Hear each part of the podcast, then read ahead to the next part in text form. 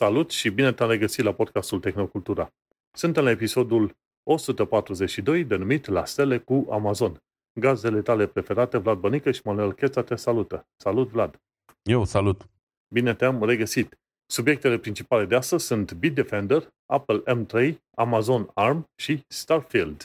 Nu uita, unde asculti podcastul nostru, să dai un like, un share și, bineînțeles, un review ca să ajungă la cât mai mulți oameni acest podcast. Și nu uita să ne lași și comentarii pe unde reușești, pe Reddit, pe tehnocultura.com, ca să știm și noi cum stăm în uh, review în lumea asta review-urilor. Să vedem dacă oamenilor le place ceea ce facem noi și, bineînțeles, cât de utile sunt subiectele pe care le oferim. Și să intrăm în cele de toate zilele. Uite, o să încep eu, că am uh, mai multe chestiuni. Ci că sunt 32 de ani de zile, ce am aflat în ultima săptămână, știi? Sunt 32 de ani de zile de la prima pagină web sau primul, uh, primul website. Și pe 6 august 1991, creatorul World Wide Web, Tim Berners-Lee, a lansat o nouă pagină și pagina respectivă a fost lansată pe info.cern.ch. Și acolo o să vezi o singură pagină. Bineînțeles că pagina originală era un, într-un alt loc și după aia a fost copiată la adresa de acum pe care o găsim noi. Și ce mă bucură să văd pe pagina asta, vezi HTTP, nu vezi HTTPS. Și motivul pentru care mă bucură este faptul că la o pagină normală în care pur și simplu citești text, n-ai nevoie să fie securizată. Pur și simplu primești înapoi efectiv textul respectiv în plain text și nu contează că informația respectivă este oricum deja publică.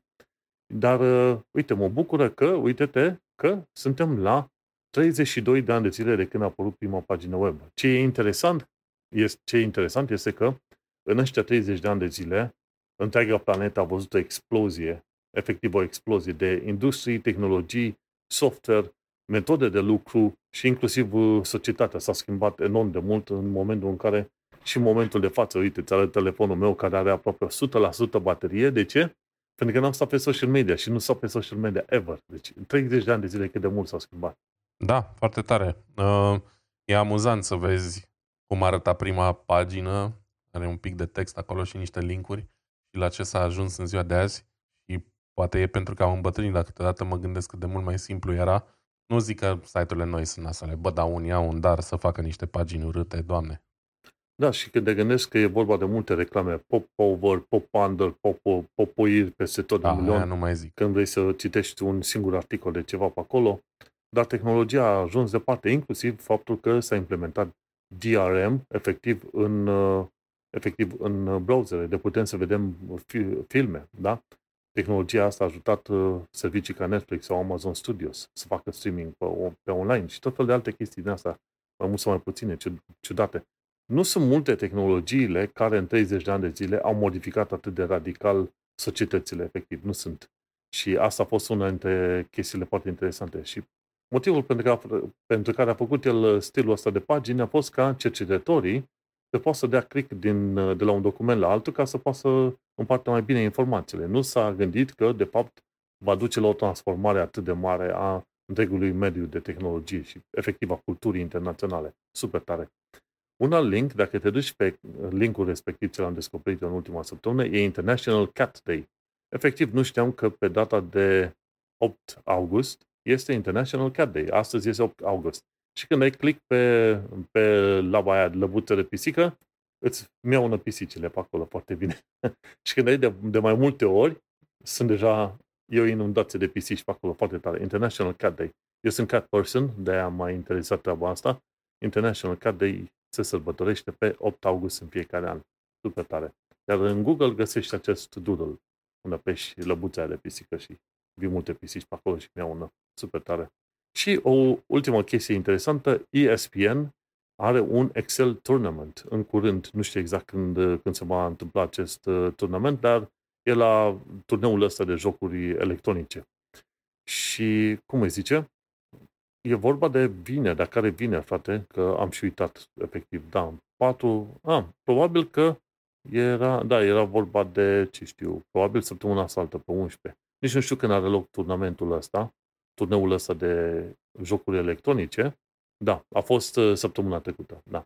Chiar au pus un video la un moment dat în articol. Și e probabil unul dintre turneele, probabil cele mai plictisitoare ever. Dar e turneu de Excel, efectiv. nici nu m-aș fi așteptat vreodată că poți să iei un tool din asta folosit în business, în HR, în ce vrei tu, și mai apoi să transformi în uh, turnament din asta de gaming. Dar ai tot felul de puzzle-uri de acolo, poți să faci grafice, poți să faci mini-jocuri în Excel. Bineînțeles, când baci macro în uh, lucru, poți să obții o chestie extraordinar de, de complexă. Și n-am, n-am mai folosit Excel de foarte mult timp, doar am făcut uh, anumite sume și grafice și cam atât. Și mă, mă disează treaba asta. Uite mă că ai până la urmă să ajungi și la concursurile, concursurile astea electronice de Excel. Nu știu care e părerea ta despre Excel, dar uh, pe mine mă, mă disează foarte tare faza asta. Mă, eu încă folosesc, folosesc Excel. Chiar astăzi am făcut niște chestii mult mai simple în, în Excel decât au făcut oamenii ăștia la turneul ăsta, probabil. Dar l-am folosit cam de când mă știu. L-am folosit și în facultate pentru niște proiecte. Uh, probabil cel mai memorabil uh, moment din viața mea legat de Excel este când uh, la materia numită biostatistică în facultate, care este doar o statistică bazată pe plante, că de, am făcut silvicultură, um, am avut de făcut un proiect de sfârșit de semestru sau sfârșit de curs, pe care, mându nevoie mare, l-am făcut uh, partea de calcule, am făcut-o în Excel. Pentru că mă pricepeam ok la Excel pentru vremea aia mai ales și am zis, bă, hai să fac chestia asta așa. Am zis, Doamne, ce bine va fi.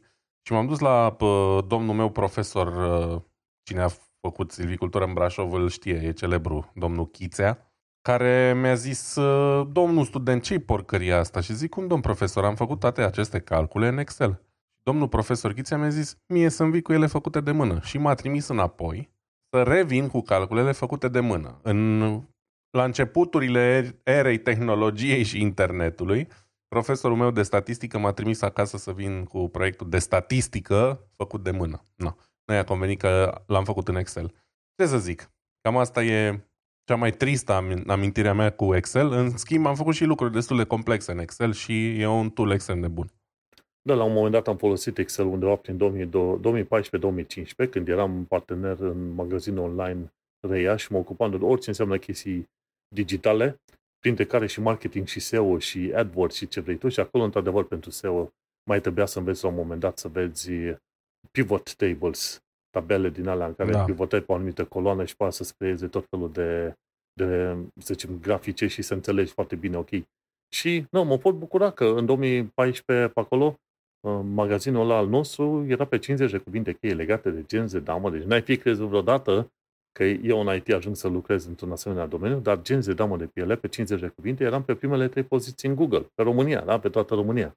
Super, super interesantă experiență și puțin de pe acolo m-am putut bucura că Excel-ul m-a ajutat să fac anumite calcule, tabele, aranjări, știi? N-a trebuit să fac chestiuni extraordinar de dificile, da? A fost interesant. Și mă bucur să văd că se face un turneu din asta de Excel. Foarte tare. Da, am lucrat mult cu HLOOKUP, cu VLOOKUP, care sunt niște funcții din astea de Excel destul de populare, să zic așa.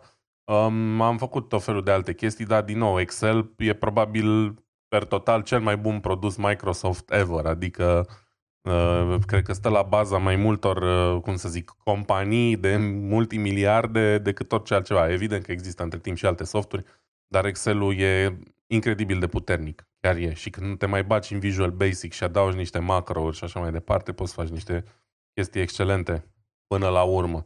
Evident că majoritatea oamenilor știu funcțiile basic de tabel, etc. Nu e nimic rău în asta, dar Excel-ul chiar e o chestie super complexă. Bun. Păi atunci să trecem la ce am făcut eu. Săptămâna asta n-am uh, nimic super deosebit. A fost foarte urât și plăios aici. Săptămâna asta a fost aproape vreme de toamnă și așa că am stat mai mult în casă M-am apucat să ascult uh, cartea uh, Life 3.0 a lui Max Tegmark, recomandată de tine. Cred că sunt undeva pe la jumate și da, pot să zic că e foarte interesantă perspectiva omului. E o carte în care se vorbește foarte mult despre AI, evoluția AI și modurile în care ar putea fi atât benefic cât și dăunător pentru viitorul nostru și e foarte mișto cartea scrisă. O ascult cu plăcere, mai am probabil mai puțin de jumate din ea și e gata. Um, și ce am mai Ei, făcut? Știi cum e la carte? Acum, de la a doua parte a cărții, o să-ți combine, placă foarte mult că o să-ți definească memorie, inteligență și, bineînțeles, ce, care ar fi diferența între AI specializat și generalizat. O să-ți placă foarte tare. Da. E, e interesant, e interesantă perspectiva asta și chiar sunt curios um, ce anume din cartea asta va deveni realitate și ce nu. Mă tem că multe, mai ales dintre ele negative, vor deveni mai devreme sau mai târziu realitate. Dar rămâne de văzut, rămânem optimiști. Um, și în rest ce să mai fac? M-am, m-am jucat uh, Derail Valley Simulator, care este un joculeț de PC și pentru Oculus, de care știu de mai de mult. Știi că, cred că am mai povestit în podcast că la un moment dat aveam un Oculus Quest 2, pe care între timp l-am vândut din, evident, lipsă de folosință. Eu nu țin chestii dacă nu le folosesc, prefer să le vând, să mai recuperez din investiție. Și Oculusul ăla a fost foarte mișto, um, chiar m-a ajutat, am făcut sport cu el, multe joculețe, dacă vrei să le zici așa, de sport, deși eu chiar le consider niște aplicații utile din punctul ăsta de vedere. Uh, am jucat și alte jocuri distractive, dar na, la un moment dat nu l-am mai folosit o perioadă de timp, evident pe perioada verii când stăteam mai mult pe afară. Ori m-am mai dat și un pumn în perete jucându-mă intens ceva și evident n-am știut care sunt limitele camerei mele și am crezut că mi-am rupt toate degetele de la mână și am zis, bă, oricât de fain ar fi, trebuie să scap de ăsta că-l țin mai mult degeaba. Și de atunci știam de existența jocului Derail Valley, pentru că inițial scopul jocului era să fie un simulator de mecanic de tren pentru VR. Um, evident pentru Steam VR sau, mă rog, toate uh, echipamentele astea VR pe care le poți lega la PC. Și ulterior oamenii l-au făcut și pentru Oculus Quest, care fiind un dispozitiv de sine stătător nu e la fel de puternic, da? dar totuși au făcut o variantă uh, portată pentru Oculus. Și știam de atunci de el, dar nu exista încă pe Oculus. Mm, a fost primit bine jocul, dar evident avea probleme și în ultimul timp a tot fost patchuit și a ajuns să fie acum destul de bun. Și l-am descărcat pe PC, nu-l joc VR, um, dar l-am jucat doar de două, trei zile l-am descărcat. L-am jucat mai mult, m-a ținut mai mult uh, decât multe jocuri în ultima vreme la PC. Uh, trebuie să spun în primul rând că sunt fan de uh, jocuri din astea de condus trenuri pentru că îmi plac trenurile și mi-au plăcut tot timpul. Încă din 2001 de la Microsoft Train Simulator care efectiv mi-a, mi-a bubuit capul când a apărut jocul ăla. Nu credeam că o să facă cineva vreodată un simulator de trenuri. Efectiv, mă, am simțit că Microsoft mă cunoaște atât de bine, știi? Și între timp uh, au apărut tot felul de simulatoare de trenuri, unele mai bune, unele nu grozave. Ce e fain la Derail Valley e că merge într-o direcție destul de diferită. Dacă majoritatea jocurilor de până acum simulează rute adevărate, trenuri uh, cunoscute din Germania, Statele Unite și așa mai departe, și efectiv conduci de la A la B și trebuie să te oprești în stații să iei pasageri și devin repede plictisitoare. Um, jocul ăsta e, cum să zic eu, e, e aproape o, o chestie, adică e o chestie first person, um, aproape un, un role-playing game, dacă vrei să, să-i zici așa, da? Ai o hartă cu un număr de stații, cu uh, căi ferate între ele și trebuie să te duci în gările din fiecare dintre stațiile astea și găsești niște carduri cu misiuni. Da? De la misiuni de mutat vagoane de colo-colo la misiuni de cărat marfă de la punctul A la punctul B. Niciun tren de persoane, doar trenuri de marfă în principiu. Um, ce e mișto e că e, e foarte complex jocul. Trebuie să obții licențe potrivite pentru locomotivele pe care vrei să le construiești. Trebuie să-ți cumperi echipamente, până și bricheta cu care a prins foc în locomotiva cu abur se cumpără, dacă joci în modul carieră. Și iarăși are niște leere din astea de, de role-playing uh, destul de complexe. Faci bani, mai cumperi o licență, mai deblochezi o locomotivă, uh, îți cumperi lopata ca să poți băga cărbuni în locomotiva cu abur, după aia te duci, mai faci niște comenzi și așa mai departe. Fiecare din stațiile astea are niște triaje complexe cu multe macaze și trebuie să știi uh, ce macaz să schimbi ca să ajungi pe linia potrivită pentru a-ți um, duce la bun sfârșit comanda. Peste toate astea, fizica locomotivelor e foarte bine făcută și există un layer din asta de complexitate um, prin care nu e suficient să te sui, să dai la maxim de accelerație și să aștepți să ajungi la destinație. Trebuie să fii atent la temperaturile la care ajunge motorul tău, nu poți să-ți supraîncălzești locomotiva, nu poți să supraîncingi frânele că vei avea probleme. Și evident jocul se numește Derail Valley, ceea ce înseamnă că fiecare depășire a vitezelor recomandate va fi penalizată foarte uh, rapid cu o deraiere. Um, și e mișto. E mișto pentru că ai mult mai multe chestii de făcut, trebuie să fii atent la multe lucruri, trebuie să fii atent la cum conduci trenul ăla și în ciuda faptului că până acum am condus maxim cu 30 de km pe oră din cauza că am o locomotivă din asta foarte uh, amărâtă momentan, m-a fost mult mai fan decât multe jocuri cu, cu trenuri pe care le-am jucat până acum. Așa că dacă vă place genul ăsta de simulatoare și nu știți ce să mai jucați, Derail Valley e recomandarea mea. Foarte tare, uite, uitasem să zic de The Expanse, A Telltale Story. Știi că data trecută spuneam că mi-am luat jocul, dar încă nu da. începusem. Și am reușit să joc primul episod. Nici nu, nici nu băgați de seamă că e episodic. Asta înseamnă că la fiecare două săptămâni o să lanseze și un nou episod și atunci trebuie să-l downloadez. Pentru că chiar mă mira, băi, am jucat ăsta câteva ore și dedusem vreo cât, 30 de lire. Zic, măi, e nebunie totală. adică poți să zici că faci după un film și angajezi oameni ca actrița care a vorbit Camina Drummer, știi, care e chiar Camina Drummer, care a jucat rolul lui Camina Drummer, totuși, dar 30 uh, de lire pentru un episod ăsta destul de scurt era culmea. Și pe m-am uitat, stai, stai că e episodic, la două săptămâni se încarcă. Și foarte interesant, are mici elemente de RPG, ca să zicem așa, poți să decizi A sau B, nu, nu chestii foarte multe, are click action moment, știi când se întâmplă câte o acțiune, trebuie să dai click pe click dreapta sau stânga în funcție de ce ți arată pe acolo. Nu este, e mai mult un fel de interactive story decât să zicem un mod real, așa, un joc în care te împuși, te acoperi ce faci tu pe acolo, știi? Nu este extraordinar de greu de te prin el, dar pe mine mă distrează, știi, universul The Expanse, de aia l-am, l-am jucat. Am jucat primul episod, foarte simpatic.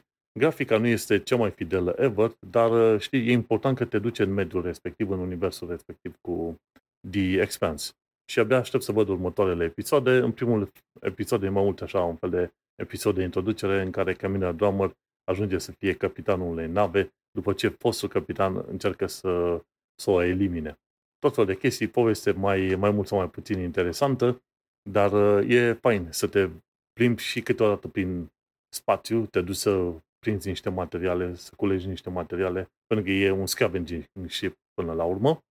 Și sunt curios să văd cum o să meargă mai departe istoria. Noi, în principiu, cam știm, care am urmărit filmul, cam știm cam unde ar trebui să ajungă. Dar e, e foarte fain să joci rolul lui Camina Drummer, știi? Adică nu, nu știu pe cineva căruia să nu-i placă de Camina Drummer. Asta e. Așa că, nu, cine mai are ocazia, de ce nu, să știa The Expanse, dar să știi că se face, se lansează doar câte un episod nou la cam la două săptămâni, ceva de genul ăsta. Asta ca să nu fie oamenii dezamăgiți, știi? Și Bun, hai să trecem în subiectele de zi cu zi. Hai că încep eu primul, cu primul meu subiect de la The Register, de unde aflăm că Amazon are mai mult de 50% din procesoarele ARM din lume. Să repet, Amazon are mai mult de 50% din toate procesoarele ARM din toată lumea, ceea ce este absolut incredibil.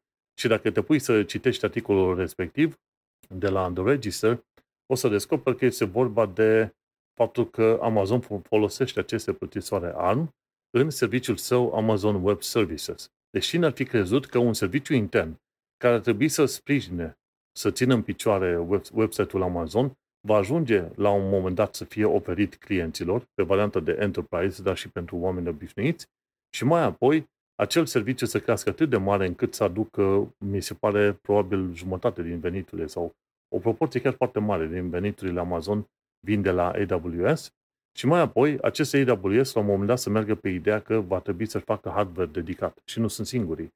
Google la fel. Au niște microchipuri dedicate, mai ales pe partea de editare, pardon, de procesare video, știi, pentru YouTube. Cred că am discutat noi aici acum un an și ceva de faptul că Google au propriul lor uh, propriul VPU, cred că Video Processing Unit, știi? ca să proceseze filmele pentru YouTube. Și când discuți de scară atât de mare, că e AWS, că e Google, la un moment dat stai și te uiți, ok, dacă obțin un, o, o accelerare a procesoarelor, dacă obțin o ieftinire de 1%, asta se traduce în probabil 10 sau poate chiar sute de milioane de dolari economie. Ori cu banii aia chiar poți să, poți, chiar poți să faci o tonă de lucruri, știi? 1% pentru o firmă mică poate nu înseamnă mult. Pentru o firmă mare deja înseamnă un, un munte, efectiv, un munte de bani. Și așa că au trecut să să-și construiască propriul lor, propriul lor procesor ARM pentru AWS și cea mai nouă iterație este Graviton 3E pentru High, Compu- High Performance Computing Applications și au, au început să folosească noul procesor ARM, Graviton 3E, la finalul lui 2022. Bineînțeles, AWS nu au fost ei cei care au publicat informația asta, a fost un tip Bernstein, care face studii pe, pe direcția asta de, de networking. Și interesantă chestie e că, îți dai seama, procesoarele astea ARM sunt de fapt făcute de către TSMC din Taiwan. Deci, îți dai seama, noi vrem la un moment dat să obținem plăci video noi, super faine, dar sunt mulți, multe firme care trag de TSMC să creeze procesoare pe, orientate pe AI, după aceea vine AWS care vrea pe procesoare din asta ARM, după aceea vine și Apple la TSMC și zice, băi, ok, fă mie chestiile astea M, MX, M1, M2 și așa mai departe. Și te mai miră că Nvidia până la urmă cumva îi lasă pe gamer undeva în, în, în depărtare. Dar asta e, e o altă poveste. Dar uh, ce mai aflat interesant, un lucru interesant, este faptul că China, de exemplu, are 40% din cantitatea de procesoare din toată lumea. Deci, Amazon peste 50, China 40, deci îți vine să crezi, îți vine să crezi că o singură firmă la un moment dat are mai mult din ceva față de o altă țară, știi, care e efectiv a doua, a doua sau a treia în lume ca economie. Nici nu... Ajungem chiar în situația aia puțin distopică, da? Când o, când o companie este mai tare decât probabil zeci de țări puse la un loc. Da, bine, pă, având în vedere câtă tehnologie înglobează Amazon, mai ales în uh, Amazon Web Services, cumva nu e de mirare. Uh, cred că e cel mai mare furnizor de servicii de genul ăsta din lume, oricum. Um, eu nu știam că au propriile lor designuri de chipuri, adică credeam că folosesc ceva standard sau ceva făcut de alte companii, nu credeam că au propriul lor design, dar până la urmă are sens chestia asta, cu cât e mai specific pentru nevoile lor, cu atât e mai bine. Uh, atâta mai vreau să zic referitor la subiectul ăsta. Chiar astăzi am citit și uite, n-am pus subiectul în show notes, dar în fine, trec așa razant pe lângă că cei de la TSMC vor să deschidă un, un fab în uh, Europa, chiar în uh, estul Germaniei, lângă Dresden, care ar urma să facă procesoare de 3 nanometri, cred că, ceva de genul. Nu cele mai cutting edge, dar următorul nivel. Am mai vorbit noi despre cum e o piramidă a chestiilor ăsta la tehnologiilor pe, pe procesoare. Da, și că erau niște discuții, cu cât mai repede, cu atât mai bine. Îți dai seama, a, a, TSMC parcă nu ar vrea să se întâmple treaba asta, pentru că dacă Europa și SUA au propriile lor fabrici de din asta de procesoare cu din asta, cu tranzistori foarte, foarte mici, îți dai seama, poate nu mai fi atât de interesate să sară în sprijinul Taiwanului când China îi invadează, pentru că se cam trăiește cu impresia că, într-adevăr, China va invada Taiwan în curând. Și atunci îți dai seama că TSMC-ul nu este prea dornic să facă mișcarea asta, știi, când îi afectează pe ei ca țară. Pe de altă parte, e... nu prea au de ales pentru că uh, show must go on, da? Adică dacă, Doamne ferește, chiar se întâmplă China îi invadează, e clar că trebuie să mute know-how-ul undeva sau să aibă uh, și alte sedi în afara Taiwanului. Până la urmă sunt cel mai important producător în momentul de față pe piața asta, cred. Oricum să nu uităm că TSMC a fost construită de către câțiva cetățeni din Taiwan care deja lucraseră și loc, în SUA, la Intel, mi se pare, Intel și IBM, și după aia s-au întors în Taiwan și au pus firmele astea pe picioare cu know-how din SUA. Deci nu au venit chiar Evident. de nicăieri. Și Evident, zic, la capitolul ăsta americanii sunt un, nu pe locul 1 și acum, cred. Adică la capitolul know-how în domeniu. Doar da. că în Taiwan au găsit mediul propice și, cum să zic eu, uh, Taiwan fiind un best cost country, au găsit mediul propice pentru a dezvolta o afacere de genul ăsta. Să nu uităm că cei care veni, reveniseră în Taiwan erau de fapt cetățeni din Taiwan. Da? Deci da, de, bine, de acolo. Evident. Și uite ce zice Amazon, zice că au un cost de 20 până la 70%, un cost mai mic decât uh, chipurile x86. Deci de-aia intră ei pe ARM, pentru că le este ceva cu 20 până la 70% mai ieftin decât uh, chipurile de x86. Ori lucrul ăsta este absolut extraordinar. La o firmă de mărime a lui Amazon, îți dai seama, nu înseamnă un milion, două de dolari, ci înseamnă poate chiar miliarde bune de dolari. Da, și... cred că nu mai e mult până când ARM o să bă, devină monopol, inclusiv în domeniul computerelor pentru acasă, da? unde momentan Intel și AMD au supremație cu x86, pentru că are prea multe avantaje față de tehnologie x86. Da, da. Păi îți dai seama. Și aici chiar dă detalii în articolul de la The Register, ci că AWS folosește Graviton 2 de 7 nanometri, după aia folosește Graviton 3 de 5 nanometri și se mută pe Graviton 4 care uh, va fi pe vreo 3 nanometri, undeva în 2025. Oricum să nu uităm că Amazon la un, la un moment dat a pus uh, mai multe cabluri din asta de fibră optică pe, pe tot globul. Cred că au cât vreo 10 sau 11 cabluri din astea submarine pentru transfer de date între diverse continente. Deci serverele Amazon comunică cu, din, să zicem, din America Latină sau din China, comunică direct cu serverele Amazon de la, din SUA, pentru că au propriul lor, propriul lor tub, propriul, propriul lor uh, cablu sub, submarin, îți dai seama. Și un asemenea cablu costă de obicei undeva între 100 și 100 și 200 de milioane de dolari ca să-l pui. Îți dai seama ce, ce înseamnă să fii de nivelul Amazon ca să poți face treburile astea. Dar m-a distrat în primul și în primul rând, cum am zis, 50 plus, 50% plus ARM folosit de către Amazon. Și mai e, o, mai e o altă firmă pomenită în articolul respectiv, cred că era vorba de, nu Cerberus, cum zice, Ampere. Ampere au undeva între 5 și 10% din piața asta de ARM și Ampere mi se pare că aveau și de asta procesoare din alea enorme, nu? Mi se pare, dacă mai țin eu minte bine pe, pe bază mm-hmm. de mhm. ARM. Da, se poate, nu mai știu nici exact. Bun, mergem mai departe atunci. um, întrerupsesem cumva seria, adică întrerupsesem un episod sau două n-am vorbit despre um, companii românești din tech și astăzi mi-am adus aminte chiar uitându-mă la niște clipuri de uh, Formula 1 de, din, de la ultimele curse. Uh, mi-am adus aminte de una din cele mai mari sau poate chiar cea mai celebră și cea mai importantă companie de tech românească din ultimii 20 de ani. Uh, e vorba despre Bitdefender, uh, celebru antivirus. Da? Um, cumva am știut tot timpul că Bitdefender e, e o companie românească, dar oarecum, pentru că nu are aliura a ceea ce știm noi să fie o companie românească tradițională, um, tot timpul uit chestia asta sau mi iese așa cumva din cap, dar Bitdefender este 100% o companie românească. Um, evident, se ocupă cu uh, soluții de securitate uh, cibernetică, inclusiv antivirusuri, care na, în ultima vreme nu au mai fost sau nu mai sunt așa de populare cum erau la acum 10 ani, știi, sau între 2005 și 2015, ceva de genul. Uh, mi se pare că atunci a fost nebunia asta când toată lumea se întreba și își întreba prietenii, bă, care e cel mai bun antivirus? Tu ce antivirus folosești? Nu că n-ar mai fi între timp virusuri, dar pur și simplu um, antivirusul ăsta care vine standard cu, uh, cu Windows în ultima vreme a devenit suficient de bun pentru majoritatea oamenilor care nu aleg să investească în soluții third party. Um, mai mult decât atât, unul ca mine, cel puțin, care să zicem că știu să mă, mă protejez destul de bine de virusuri și de uh, atacuri de genul ăsta, n-am simțit niciodată nevoia, adică nu niciodată. În ultimii 15 ani n-am simțit nevoia să am un antivirus dedicat, dar înainte am folosit și eu și Bitdefender și uh, era într-o vreme Note 32, um, Norton antivirus și așa mai departe. Am folosit toate chestiile astea. Dar uite, Bitdefender încă sunt tari pe piață, au bineînțeles și protecție um, pentru uh, utilizatori casnici, care s-a extins acum de la doar protecție antivirus pentru 80 de dolari pe lună.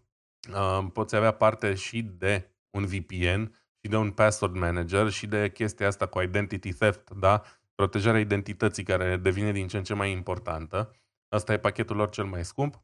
Uh, Bitdefender Premium la 50 de euro uh, îți oferă tot mai puțin partea de identity theft și probabil că pentru cineva care ar vrea un pachet complet, asta ar fi cea mai bună chestie. Nu știu cât de bun e VPN-ul lor, nu l-am încercat niciodată, dar uh, ar fi interesant. Și evident au mult mai multe uh, alte soluții pentru um, utilizatori casnici. Pentru business nu mai zic. Bitdefender e unul din cele mai mari nume. Uh, companiile mari uh, folosesc soluții antivirus dedicate pentru că, evident, sunt sub risc mult mai mare de atac decât uh, noi acasă și Bitdefender e unul din cei mai mari provider de genul ăsta.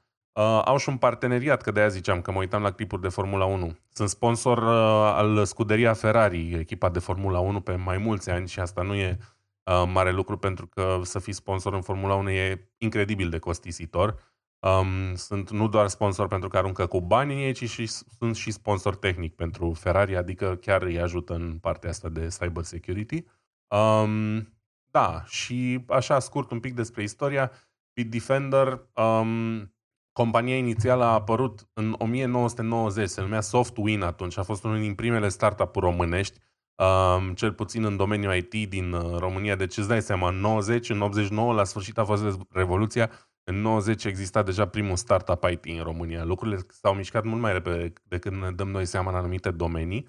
Um, apoi nu s-a întâmplat foarte mare lucru până după 2000, când um, Bitdefender a fost creat ca o subsidiară a acestei, um, acestei companii și prima lor soluție antivirus a fost denumită uh, Bitdefender, care, apropo, e un nume extrem, extrem de bun. Dacă mă întreb pe mine, uh, știe exact ce face uh, chestia aia și foarte Efectiv, pe, internațional. am mers puternic pe SEO, știi, într-un, într-un moment în care nu se discută Da. prea tare de SEO. În 2001, dar au avut un, probabil au avut ceva ajutor de la ceva oameni de marketing tari din state, pentru că numele s-a potrivit perfect. Um, iar în 2004 e considerat, nu, în 2001 e considerat startul oficial al companiei, cum spuneam când am lansat prima versiune, și deja în 2004 um, își deschideau birouri în afara României. Deci, iarăși, s-au mișcat foarte repede oamenii ăștia. Ulterior au avut o creștere mare, constantă, bună și așa mai departe și sunt în continuare unul din cei mai de încredere parteneri în domeniul ăsta. Alte companii uh, celebre în perioada 2000, 2015, să zicem, au dispărut sau au slăbit în intensitate, uh, unele au avut o reputație destul de proastă. Um, ulterior, Bitdefender a rămas tare pe poziții și e probabil unul din cele mai tari companii în domeniul ăsta din lume. Deci unul din cei mai, cele mai bune antivirusuri din lume e românesc. Da? Um, asta trebuie să știm. Deci, pentru cine nu știa sau pentru cine a auzit de Bitdefender și nu știa de unde sunt, Bitdefender sunt fix din România, mai precis din București. Deci, uite, mai avem încă o companie la nivel foarte înalt în, în domeniul tehnologiei din România. Pe lângă UiPath, da? De, am mai discutat și de UiPath la un moment dat. Da, Și asta, da, și Bitdefender, la un moment dat făceau un fel de campanie din asta de marketing în care dădeau uh, gratuit niște sticuri USB.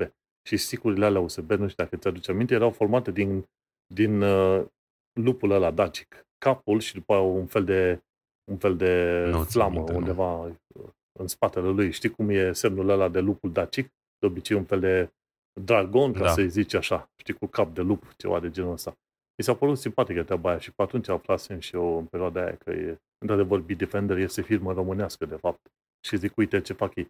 Și mă uitat chiar acum și pe paginile, pa- puțin pe pagina lor web, dacă rămâneau strict pe ideea de antivirus, probabil mai devreme sau mai târziu dădeau falimente. Faliment, pardon. absolut.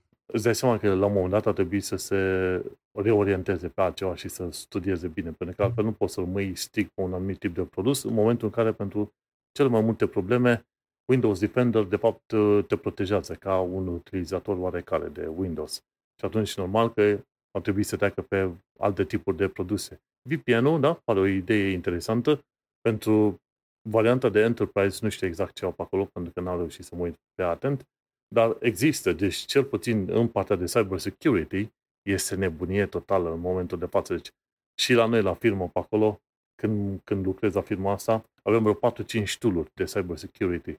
Fiecare urmărește și face câte o chestie. Nu poți să intru să, pe Google Drive, de exemplu, nu pot să fac anumite alte chestii de genul ăsta. Nici, aproape niciun fel de chestiuni legate de Google, în afară de Google Search. N-am, n-am voie pe acolo.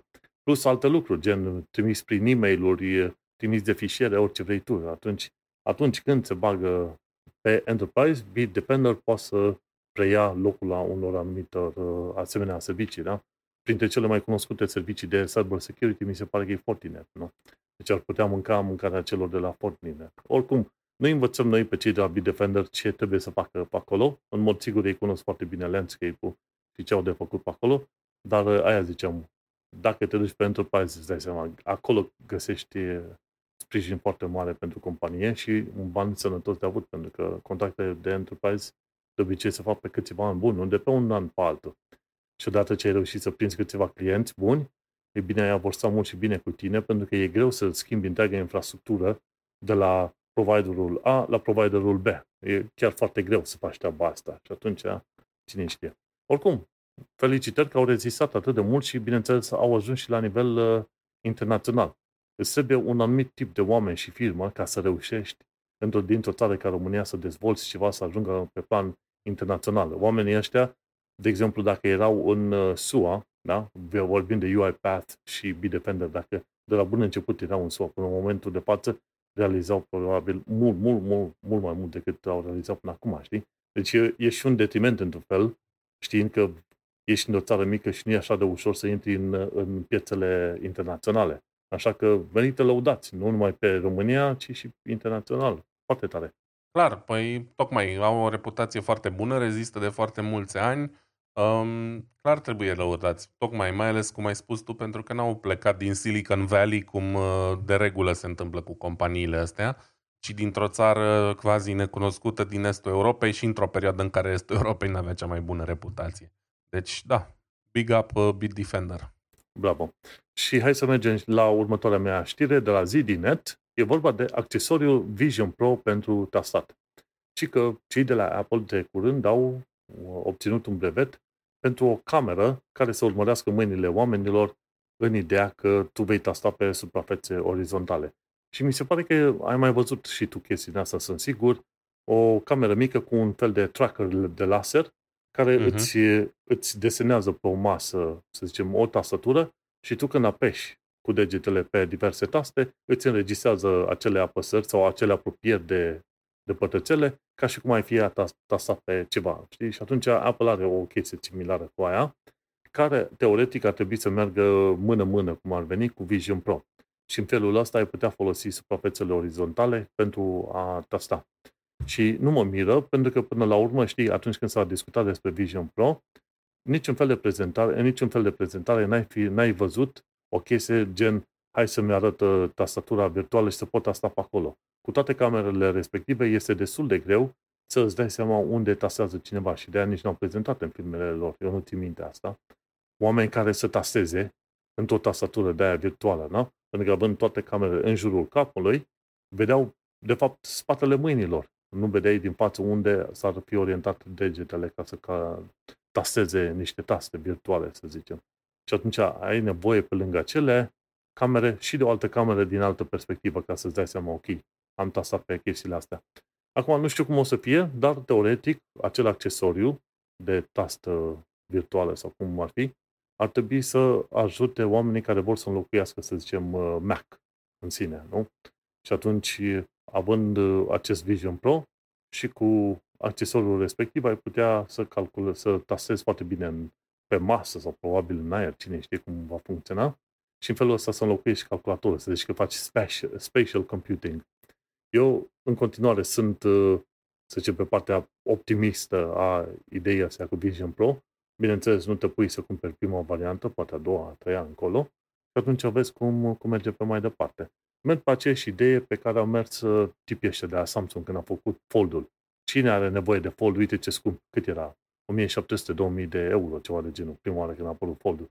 Și acum, uite, e Pixel Fold. Am primit astăzi de la, de la Google un e-mail care îmi spunea, uite, lansăm Pixel Fold, dacă îl cumperi, îți dăm un smartwatch gratuit. Am dat delete la ăla pentru că nu mă interesează chestia Fold în momentul de față. Dar uite cum s-a ajuns. O chestie care îi spus, băi, cine are nevoie de treaba asta? Uite, cine are, cine nu are, nu contează, tu creezi acel demand, acea dorință de a cumpăra un lucru și mai devreme sau mai târziu, un lucru care e gimmick apare pe mâna unor oameni care vor să arate că ei sunt trendy sau ceva de genul ăsta, nu? Chiar am văzut la un moment dat un, uh, un uh, film, un serial în care telefoanele oamenilor se deschideau. Era un fold, dar nu pe verticală, ci pe lățime, știi? Nici nu știu care variantă de fold e, e, e ăla, știi? Se închide așa, cu capetă. Dar uh, a ajuns în filme și odată ce a ajuns în filme, filme, îți dai seama că mai mulți oameni vor să cumpere aia. Da, înțeleg uh, părerea asta. Eu în continuare nu sunt de acord că Apple Vision Pro e uh, în vreun fel viitorul animic, pentru că eu sunt uh, ăla care crede că trenul realității virtuale a cam trecut.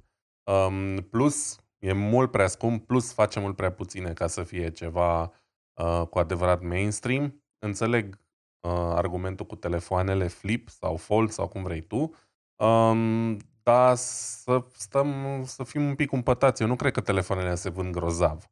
Um, cred că se vând suficient încât uh, să îi țină așa cumva pe linia de plutire și să continuă să investească în tehnologia asta în speranța că va deveni mai bună și mai bună.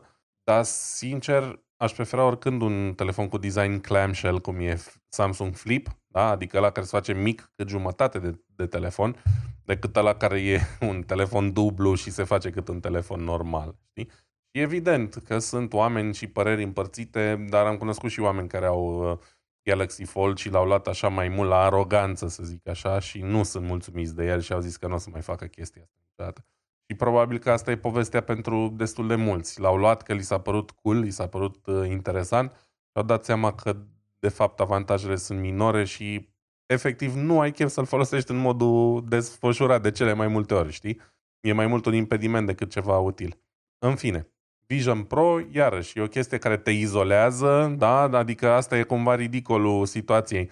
Uh, în trei ani de pandemie aproape ne-am văitat și ne-am uh, așa că suntem izolați și că nu putem comunica. Și acum uh, ăștia de la Apple fac the ultimate izolator, da? O cască VR cu care poți să faci totul atât de bine încât nu mai vrei să o dai de la ochi jos până și când vorbești cu prietenii o să vorbești cu ăla la ochi. Ce să zic? Rămâne de văzut, poate mă înșel eu. Dacă aș avea bani suficienți, mă nu credem, mi-aș lua un Apple Vision Pro din ăla numai ca să mă uit la filme nestingerit când merg cu trenul sau cu avionul să nu mă bage nimeni în seamă. Fix numai pentru scopul ăsta aș face chestia asta. Again, money no object, da? Dacă aș avea bani cu nemiluita. În rest, nu mă interesează absolut nimic din ce poate să facă Vision Pro ăla. Uite, mai trebuie să te gândești și la o altă situație, da? De exemplu, hai să ne uităm la Amazon. Amazon Prime Video sau Amazon Video, toată secțiunea respectivă, nu e o secțiune care aduce bani pentru Amazon. Dar este o secțiune care cumva îi face pe oameni să mai stea prin, prin zonă. La fel se întâmplă și la multe alte magazine și la multe alte servicii. Îți ceva, poate chiar în pierdere, în ideea că te va menține prins în ecosistemul respectiv. Deci, în cel mai rău caz, te putea gândi și la treaba asta, ok? Îți dăm ceva care e da. un produs care nu pare, nu, nu, nu ți aduce prea mult beneficiu, dar măcar te, te atrage în, în rețeaua noastră și rămâi pe aia în, zon, în, în zona noastră, ca să zic. Dar de regulă ăla e un produs ieftin, nu cel mai, cel mai scump produs pe care l-ai în gamă raportat la ce poate să facă, știi? Ei, Am dacă fine. ești Apple, îți permiți. Uite, Apple are, de exemplu, Apple TV, care, nu, na, la noi în Europa, sau cel puțin în colțul meu, în bula mea, nu se vorbește foarte mult despre asta. Dar Apple TV, cum să zic eu, e un serviciu evident de care nimeni n-avea nevoie, dar care face fix chestia asta, mai fidelizează niște clienți, dar a făcut-o foarte bine pentru că sunt extrem de lăudate și de premiate show-urile de acolo. Știi, sunt chiar foarte bine făcute. Spre deosebire de Amazon unde e m, mm, așa și așa, a unele bune, unele proaste și Netflix unde cred că majoritatea covârșitoare sunt destul de proaste, dar pentru că au bancul nemiluit, toarnă seriale și filme pe bandă rulantă, bune, proaste, cum or fi, numai să fie conținut acolo, știi? Um, Apple a abordat așa mai, mai degrabă metoda HBO, mai răruț, dar mai de calitate, să zic. Da, și uite, aici o să ne vorbești și tu puțin despre noile vești despre Apple. Sunt curios la, la, ce, la ce s-a ajuns și dacă într-adevăr merită ceea ce zici tu acolo. Da, vezi, uite, la asta se pricep uh, foarte bine Apple uh, în ultimii ani, la computere, la computere foarte performante, cu consum extrem de mic de energie, mai precis. Um, acum mai bine de 3 ani, un pic peste 3 ani, 3 ani jumate, sau 4 poate, în fine. Se lansa primul procesor um, proprietar Apple pe te- bazat pe tehnologie ARM, Apple M1. Um, la ceva luni după ce a apărut, mi-am cumpărat și eu recte acest laptop de pe care fac acum acest podcast și de pe care fac podcastul ăsta de 3 ani de zile imediat. Um, un um, MacBook Air cu procesor M1 pe care am dat cei mai mulți bani pe care am dat vreodată pe un laptop. Am dat 5.000 de lei. L-am luat uh, din România pentru că aici nu îl găseam și na, așa a fost să fie. Mi s-au părut extrem de mulți bani, după aia am stat să mă gândesc, bă, câtă lume dă banii ăștia pe un telefon fără să clipească. Uh, computerul ăsta are un ecran mai mare și mai fain decât majoritatea telefonelor. E un computer, da, este dintr-o bucată mare de aluminiu, nu e din plastic și sau sticlă și are, poate să facă foarte multe chestii plus tehnologia din spatele ei. Procesorul ăsta nou părea ceva revoluționar, um, extrem de puternic și cu consum extrem redus de energie. Uite că după aproape 3 ani de zile nu pot zic că simt nevoia să schimb uh, computerul ăsta în vreun fel. E laptopul pe care l-am ținut cea mai multă uh, vreme de când mă știu eu și chiar nu mi-am dat seama cum au trecut anii peste el pentru că nu a încetinit în sub nicio formă, bateria ține în continuare mult peste 10 ore în condiții normale de utilizare, deși a mai scăzut capacitatea, dar asta e altă discuție. Arată bine în continuare, eu sunt și am destul de multă grijă cu ele, l-am zgâriat într-un loc, într-adevăr, în fine, aia nu se pune, dar uh, ecranul e perfect, se mișcă foarte bine și așa mai departe. Dar fără să vorbesc prea mult despre chestia asta, Um, se pare că anul ăsta urmează a treia generație a acestui procesor, da? botezată evident M3. M3... Știi cum e? De parcă, de parcă M2 n-ar fi fost suficient de bun. Eu am, am laptop de muncă pe M2 Măi, și am o tonă de chestii deschise. Duce la uh-huh. sărăcuțul de rupe locul. Mai micuț laptopul, nu zic nu. Mă, da, sunt foarte mulțumit. Și ce face Apple ca produse, sincer, până în momentul de față, tot ce am folosit de la Apple, pur și simplu funcționează și nu te poți plânge de ele. Da, așa e. Eu sunt un pic uh, neîmpăcat cu sistemul de operare uh, macOS, mai ales cu partea de uh, Explorer, da, de file management, pentru că sunt mult mai mare fan al Windows Explorer și cum funcționează lucrurile acolo. Ăsta de la Apple pare așa cam necizelat, dar ăsta e cam singurul minus real pe care îl pot uh, imputa. Într-adevăr merge foarte bine, a, și să nu mai spun că uh, laptopul ăsta al meu e răcit pasiv, nu are niciun ventilator, face zero zgomot. Și vreau să zic, Manu, că m-am jucat pe el chestii, m-am jucat toată seria Bioshock, în uh, concediul meu de iarnă, m-am jucat Bioshock 1, 2 și 3 pe laptopul ăsta, fără probleme și cu o calitate bună. Uh, Bioshock 3 cred că nu era totul maxed out, nu era totul la maxim, dar 1 și 2 clar la maxim. Mai nou m-am jucat Dave the Diver pe el, pentru că are și o versiune disponibilă pe Mac și așa mai departe, deci foarte capabil. Dar iarăși, hai să nu vorbim despre trecut, și să vorbim despre M3, pentru că M3 s-ar putea să mă convingă că trebuie totuși să schimb uh, laptopul ăsta. Deci, again, nu simt neapărat nevoia. Um, de ce M3 uh, iarăși pare că va uh, veni cu mai multă putere și mai puțin consum de energie? Momentan se vorbește despre specificațiile unui M3 Max, care va avea în total 16 nuclee. Um, M2 Max, dacă nu mă înșel, cel din generația anterioară vine cu 12 nuclee. Ăsta mai adaugă încă cât vine? 4 nuclee în plus, dar vor fi 4 nuclee performance, nu 4 nuclee eficiente, deci uh, clar o creștere în putere. Uh, 40 de core GPU, again, asta nu e o chestie care nu ne spune prea multe, pentru că, să zicem așa, um, nu gaming-ul sau nu performanța video e uh, punctul forte al computerelor ăsta. În schimb, sunt foarte bune pe partea de editare de imagine și foarte apreciate pentru asta. Și um, vor avea disponibil 48 de GB de memorie RAM, deși se presupune că va fi uh, capacitatea maximă mai mare de atât, pentru că și generația actuală suportă aproape uh, 100 de GB de RAM, da? 96 de GB. Deci, um, cum să zic, deși nu se vorbește foarte mult despre cât de mult mai performante vor fi um, decât generația actuală în cifre, se presupune că va fi o creștere.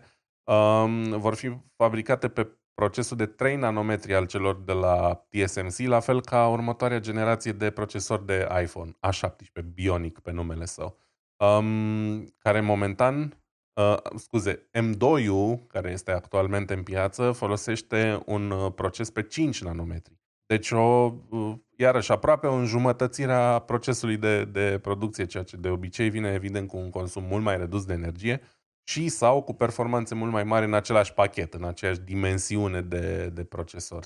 Deci, pentru asta sunt foarte mm, încântat și entuziasmat. M2 față de M1 n-a fost așa o revoluție, foloseau același proces, adică amândouă au fost pe 5 nanometri M2 a venit cu ceva îmbunătățiri, cu nuclee mai multe și așa mai departe, dar M3 vine pe un proces de 3 nanometri. Asta e aproape că nu credea nimeni că o să va mai ajunge aici. Și asta înseamnă iarăși un pas mare, mare în față. Um, concurența e mult în urmă la capitolul ăsta încă și rămâne de văzut cum vor performa, dar um, eu sunt foarte încântat de ele și sper să, să ofere tot ce se promite sau tot ce se bănuiește că vor oferi momentan. Probabil că dacă ar fi să-mi schimb laptopul, aș merge în continuare pe un MacBook Air. Îmi place foarte mult ideea de laptop uh, răcit pasiv, mai ales că își face foarte bine treaba fără, să, fără ventilatoare zgomotoase. Prin comparație, de la muncă am un Fujitsu care este o budă pe românește de laptop, o mizerie, nu numai că este un Fujitsu, dar este un Fujitsu dintr-o gamă destul de ieftină, cu o carcasă de plastic absolut penală, cu un trackpad oribil și care răsuflă din greu și când nu fac nimic. Da? Merge ventilatorul la într-una și frige și așa mai departe. Mă, și e nou, auzi, adică are un auzi, an. Are un an, dar vezi că am înțeles de curând că Fujitsu iese din, uh, din piața de PC din Europa. Ori fi desktop, ori fi desktop, ori fi cu totul din piața de PC. De chiar, chiar de curând am auzit de Fujitsu, de, de mișcarea asta și mi s-a părut așa puțin culme, dar în fine. Ideea că probabil va trebui să te uiți că să le ceri la muncă la, la alor tăi. Băi, schimbați un laptopul că pleacă firma din Europa. Iar e și mâine n-ar fi destul de repede, să știm, Manu. Mai ales că în cei trei, aproape trei ani de zile cât am lucrat pentru Porsche, atât compania la care lucram eu, cât și de la Porsche, am avut două laptopuri. Unul de la firma mea și unul de la Porsche pentru na, diferite treburi. În fine, ideea e că amândoi erau Hewlett-Packard, HP, pentru că în uh, Baden-Württemberg, da, ei lucrează doar cu HP, firma am impresia că are niște rădăcini pe acolo, cel puțin pe partea nemțească, laptopuri premium cu carcase metalice, cu baterii care țin lejer 8 ore, silențioase, tot ce vrei. Și m-am întors în Bavaria și zici că m-am întors în timp cu uh, mizerile astea, știi? Adică chiar cele mai ieftine uh, laptopuri pe care ni le puteau da și sper din suflet să, să ni le schimbe dacă e cum zici tu, pentru că altfel n-am nicio șansă. Abia are un an uh, computerul ăsta și nu cred că mi l-ar schimba altfel. Dar uh, să știi că e, într-adevăr, când lucrezi zi de zi pentru muncă și chiar dacă nu fac cele mai intensive tascuri, dar tocmai când văd că nefăcând cele mai intensive tascuri, adică la modul, cum ți-am spus, am un Excel, un, o mașină virtuală care rulează și încă două, trei aplicații minore, bă, și își dă duhul. Răsuflă din greu, se încinge, bateria ține dacă am noroc 3-4 ore, asta nu e ok. Chiar nu la cum a am... evoluat tehnologia. Uite, cum chiar acum am căutat pe Google, Fujitsu nu va mai vinde personal computers în Europa din aprilie 2024. Am înțeles. Rămâne de văzut. Sunt curios ce se va întâmpla cu astea, că îți dai seama, sunt luate în leasing, um, că așa fac companiile astea și na, la un moment dat vor trebui date înapoi, probabil. Vedem exact când. Eu oricum cred că mai rezist maxim un an cu asta și să le zic, bă, dați-mi altceva, că nu se mai poate. Foarte bine. Bun, dacă nu mai e nimic de spus despre M3 și eu sunt curios să văd ce o să fie pe acolo, nu mă aștept să trebuiască să-mi schimb eu laptopul pentru că face treabă foarte bună. Dacă nu mai e de zis, continui eu cu următoarea mea știre de la PC Gamer și ultima știre pe astăzi. Și întrebarea oamenilor de acolo este, băi, cât este de mare Starfield? Ei au avut vreo câteva uh, articole care vorbeau despre Starfield, ok? Cum, uh, cum progresezi în, ce știu, în aventura respectivă, în, în sistemul RPG cât de multe trebuie să cât, cât de multe dialoguri, linii de dialog ai, tot felul de chestii astea. Au avut cât mai multe articole. Și de curând am vrut să văd eu cum este treaba asta, ok, cu Starfield. Cât este de mare Starfield? Că până la urmă era vorba de o mie de planete. Ok?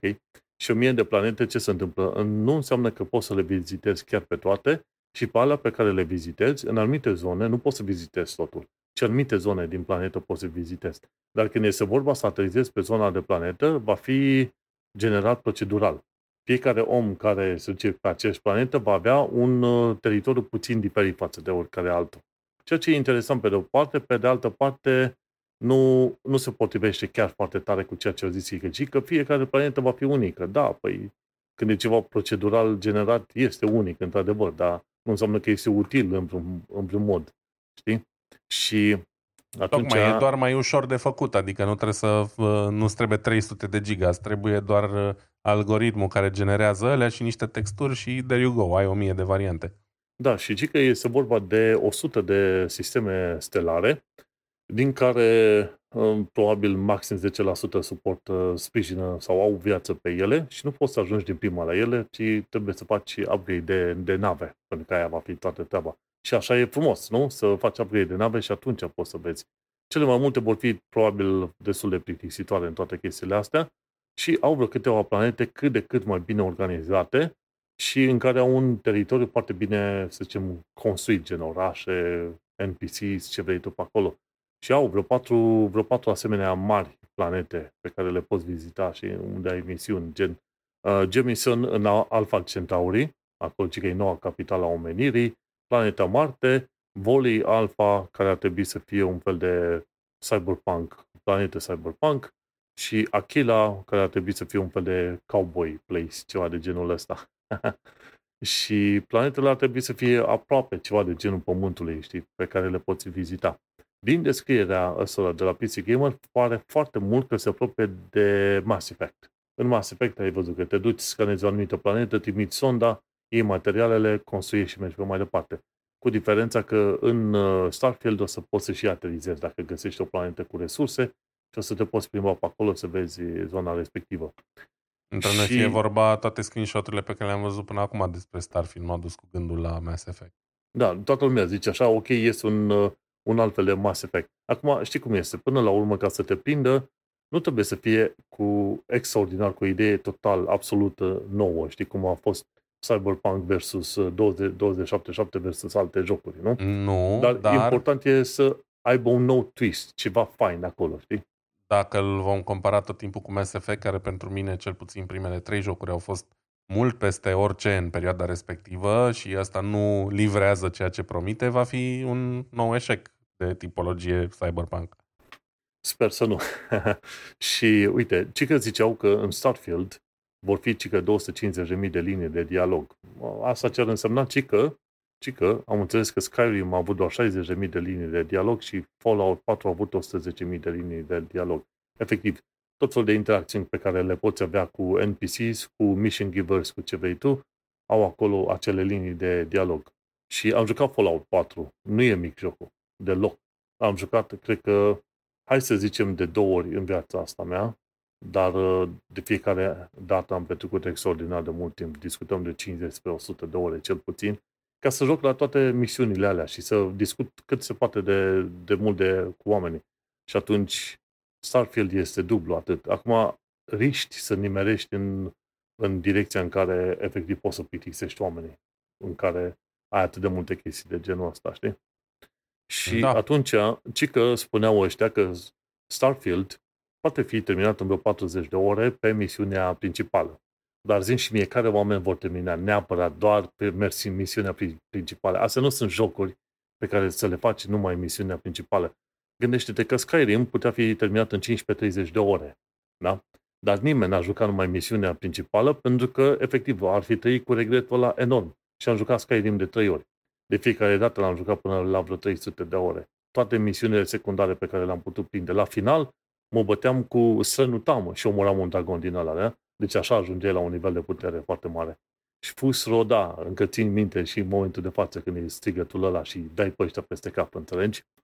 Și atunci îți dai seama, 15-30 de ore, da, dar mai sunt și niște side quest-uri pe care neapărat vrei să le faci, plus mai e investigare de locuri, plus mai este curiozitatea ta să te duci să verifici marginea hărții. Zim și mie care om n-a jucat jocul din asta RPG Open World și n-a ținut neapărat să meargă pe marginea hărții, să, să știe, ok, unde e limita hărții. Prea puțini oameni au, au evitat. Și de aia zic, deci, dacă zic că e 30-40 de ore, și într-adevăr așa de multe planete și conținut, e posibil într-adevăr să te duci liniștit pe vreo 4-500 de ore, să zicem că vrei să faci toate misiunile alea și cu chestiuni secundare. Ceea ce e interesant, ceea ce e super tare, n-aș putea, n-aș mai avea eu timpul ăla să-l petrec pe acolo să fac, dar uh, sper că nu va fi ca la Dying Light 2. Știi, ei se lăudau la Dying Light 2, că chiar vrei să faci toate misiunile, toate chestiile, să vizitezi totul, o să-ți ia 500 de ore. Dar adevărul e că o bună parte, probabil vreo 60% din tot ceea ce se lăudau ei că face parte din cele 500 de ore, era useless. Useless stuff, ok? Era mai mult din ceea ce știai deja și te plimbai pe acolo. Era interesant până la urmă că puteai să vizitezi multe locuri, dar până, dacă stai să te uiți foarte bine, devenea puțin cam plictisitor. Și la un moment dat zici, băi, ok, hai că vreau să încheiem capitolul ăsta, să terminăm jocul, să mergem pe altceva. Știi, la un moment dat. Există și un nivel la care oamenii efectiv se plictisesc, vor să încheie odată jocul. Și Starfield o să fie, o să ajungă la nivelul respectiv. Oricum, ideea este că oferă, oferă destul de mult game, timp de gameplay, ca să zicem așa. Ai putea doar să te uiți la misiunea asta principală, jucând cam câte o oră pe zi, probabil, și tot o să-ți ia măcar o lună sau două, ceea ce e un lucru, să zicem, decent. Dacă te concentrezi numai și numai pe misiunea principală. Cum am zis, pe mine m-a prins deja Starfield pentru că are designul ăla de nave și de clădiri și tot ce vrei tu, foarte, foarte asemănător cu Alien Isolation. Știi, cumva star, un fel de Starship făcut undeva prin anii 70 spre 80 pe acolo, știi, cu butoane din alea pătăsoase, cu design în stilul ăla. Și la, la chestia asta, într-adevăr, m-a prins. Dar asta e o chestie pur subiectivă, ca să zicem așa. Vom vedea la momentul respectiv. Ce-a spus? Pe mine m-a prins deja. Dacă jocul nu are baguri, sau cel puțin dacă nu are baguri mari, eu o să le iau și o să joc. Cam ăsta, da. La, la mine, știi cum e, baremul pe care trebuie să-l treacă Starfield nu este foarte mare. Măi, eu sunt fan Bethesda în afară de Fallout 76 pe care evident că nu l-am jucat, că a fost o, a fost o țeapă din partea Bethesda jocul ăla. Um, dar evident am jucat toate jocurile Fallout. Um, am jucat uh, ăla, cum se numea? Outer Worlds. Um, deci, tot pe aceeași ramură sau din, sper eu să fie chiar mai bun decât atâta Starfield, deci clar o să-l joc. Um, și sper să fie bun. Atât. Da, foarte bine. Am jucat Outer Worlds, foarte fain și mă gândesc că Starfield cumva va merge oarecum pe ideea de Outer Worlds. Să știi că a fost un joc destul de bine făcut și stabilit acolo. A avut niște misiuni din alea și ascunse, ceea ce e foarte interesant. Ai misiunile evidente, ai secundare și ai misiunile alea ascunse. Și am nimerit și vreo două, trei din alea misiuni din ascunse, două, trei, chiar mai multe. Și a fost interesant. Deci Outer Worlds, într-adevăr, a fost interesant. Și mă gândesc că ei deja au experiența de, de a face jocuri în direcția respectivă, au experiența de RPG pentru Fallout și atunci dacă le strângi pe asta și creezi un fel de nou Mass Effect, de ce nu? Ar putea fi o franciză nouă. Că până la urmă Fallout, ai putea crede sau nu, dar mai devreme sau mai târziu riști să ai aceeași franciză deja să fie fumată, ok? O extinzi încă un an sau doi, dar cât de departe te mai poți duce pe ideea de Fallout? La un moment dat oamenii se cam plictisesc, nu? Și atunci mergi pe un alt IP. În fine, oricum, a, cam asta e. Așteptăm să vedem când iese jocul și vedem când și avem timp să-l și jucăm, ca să zic așa. Între noi fie vorba, războiul din Ucraina va da idei noi pentru un nou Fallout. adică... Acolo, da. Probabil că da. Dar uh, să așteptăm, când e vorba de joc din Ucraina, făcut de tipii ăștia de creatori din Ucraina, este ăsta, de Starkle 2. Și îți dai seama, invazia Rusiei asupra Ucrainei îți dai seama, va avea și efect asupra jocului și acolo vom vedea anumite referințe și anumite chestiuni schimbate, că jocul ar fi putut ieși deja, asta Stalker 2, de, de la început de an. Dar ei încă îl mențin acolo, pentru că mai au ceva, să sigur, vor să modifice misiuni și alte chestii. Dar cam atât pe astăzi. Ai ceva shameless plugs de făcut? Mm, zero shameless plugs. Bun, în cazul meu am un shameless plug, respectiv Lumea mă poate găsi pe manuelcheța.com, unde am podcastul Un român în Londra. Și acolo povestesc de diverse chestii pe care le aflu eu despre UK, Londra, plimbări, tips and tricks, tot felul de chestii de genul ăsta. Așa că mă găsește lumea pe manuelcheța.com, unde am un român în Londra. Noi te salutăm și ne auzim pe data viitoare. Succes! Numai bine, ceau!